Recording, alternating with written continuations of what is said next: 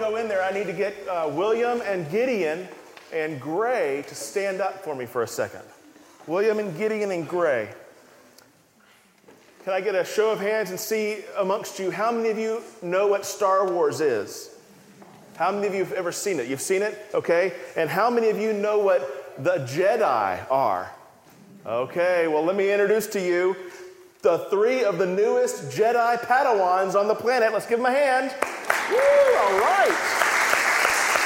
You probably, you probably didn't know that these were Jedi in your midst when you saw them earlier today, but they are. They've been to uh, the Jedi Training Academy at Disney World and they faced down Darth Vader himself, and it was incredible. And Yoda, if you know who Yoda is, actually spoke over the speakers and said, I now, well, how would he say it? I can't, I'm not going to try to do Yoda's voice. Never mind.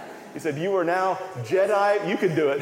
Jedi Padawans. So, anyway, these are the new Jedi's right here. Thanks, everybody. Y'all can go back over there. I'm going to give you the force push and push you into the thing. There you go. Okay. anyway, um, I wanted you to acknowledge them because it's not often that you get to worship with Jedi. Isn't that true?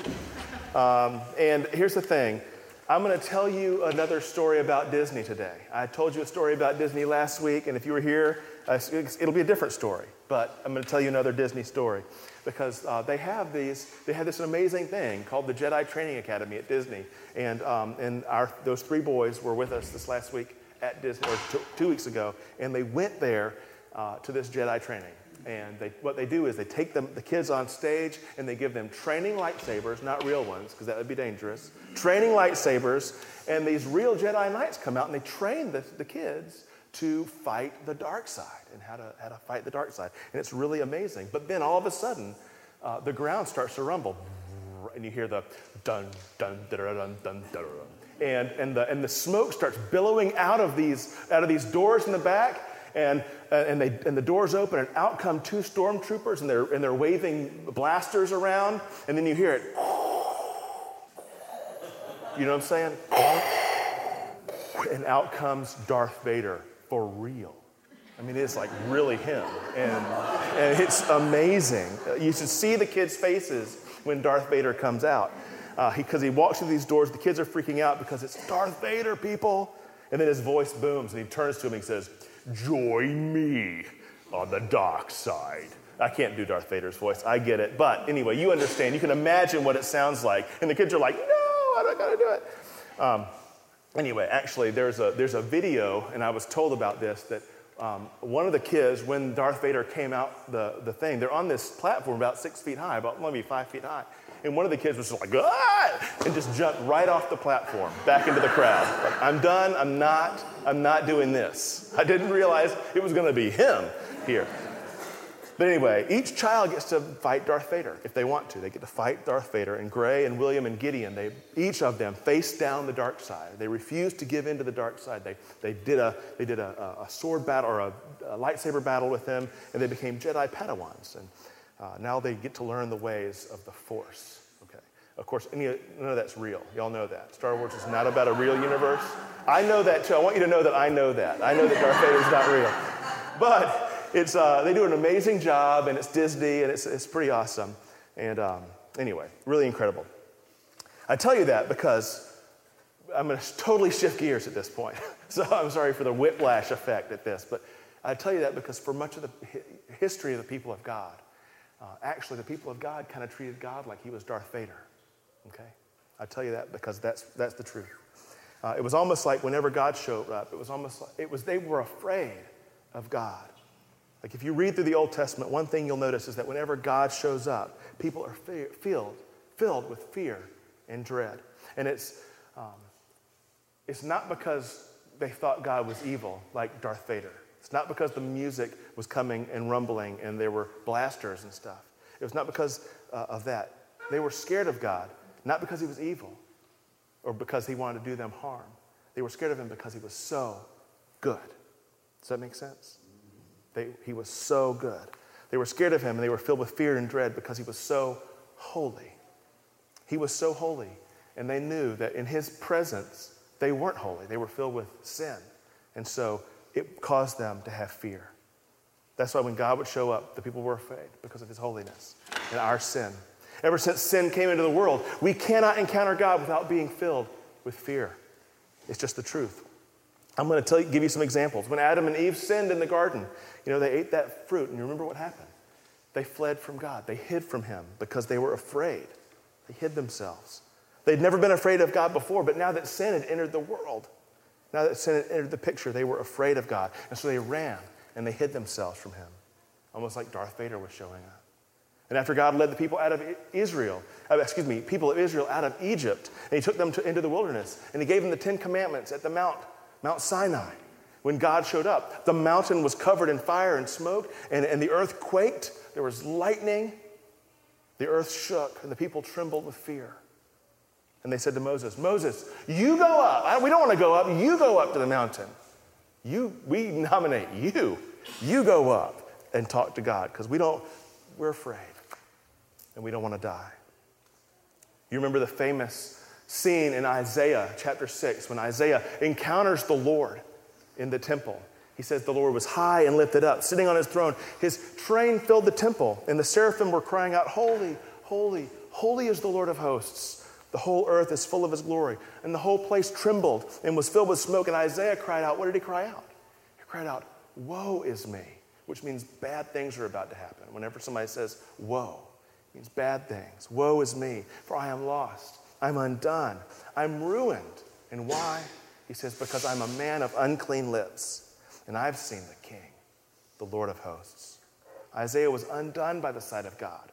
Woe is me, he said. He was overwhelmed by God's holiness and struck to the core with an awareness of his own sinfulness in God's presence. I'm a man of unclean lips.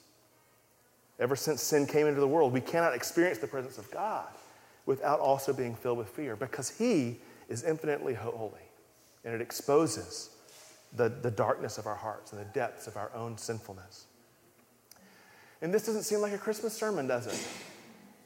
No, it doesn't. But listen, here's why I'm saying all this. I'm saying it because Christmas changes everything. That's why. It changes everything. And from the beginning of the Christmas story, you can tell that something is going to be different this time God shows up. Did you know that every single time an angel appears to anybody to announce that the Savior is coming, to announce that a child is going to be born, did you know that every time the angel appears to somebody, you know what he says? Don't be afraid. Don't be afraid. You want, you want to be afraid, but don't be afraid. Don't be afraid. Because the people were afraid. If you read the story, you see that they were. They were afraid, just like Adam and Eve in Genesis. After they ate that fruit, every single time an angel appears to somebody to announce that a Savior is going to be born, they were afraid. And how could they not be? God was showing up. Heaven was breaking in. The Holy One of Israel, the one that Isaiah saw in the temple, was showing up. And so they were afraid. And when that happens, the earth quakes and the people tremble. And they had no idea what to expect. What does this mean? Every single time an angel appeared to them, they were afraid.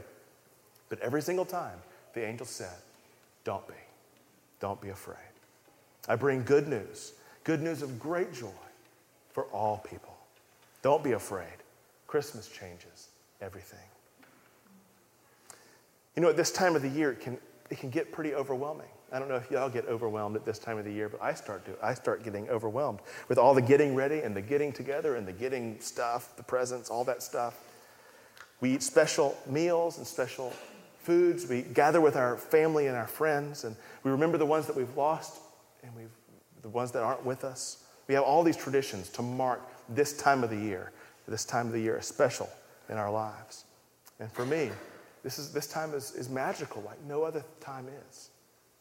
But underneath it all, Christmas is more than just the gifts and family and old friends and the memories. One of the most haunting passages in all of Scripture to me comes from the third chapter of Ecclesiastes. Listen to what it says. It says, God has made everything beautiful in its time. He has put eternity into our hearts. Isn't that an amazing thought? That God has put eternity into each of our hearts? And the thing is that, that, that God put that there creates a longing and a hunger right here that can never be satisfied by all the gifts and the family and the friends and the memories. He has put eternity into every human heart. And you felt it too. I know you have. After the magic of the moment fades, after all the presents have been opened and all the parties are over, after all the celebrations have come and gone, you are left with a sense of emptiness, of not quite being content, of wanting something more. Because God has put eternity into your heart, and there's nothing this side of eternity that can satisfy that longing. And the thing is, we were made in such a way that there's only one thing, only one thing that can truly satisfy us, and that's God. But because of our sin, it's of God that we are most afraid.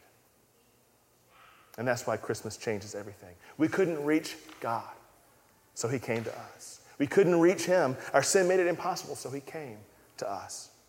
And when God did come, when God stepped into the world, He came not in power and might, not with, uh, not with smoke and dramatic music, but He came as a baby, as a little child, in poverty, born in a stable.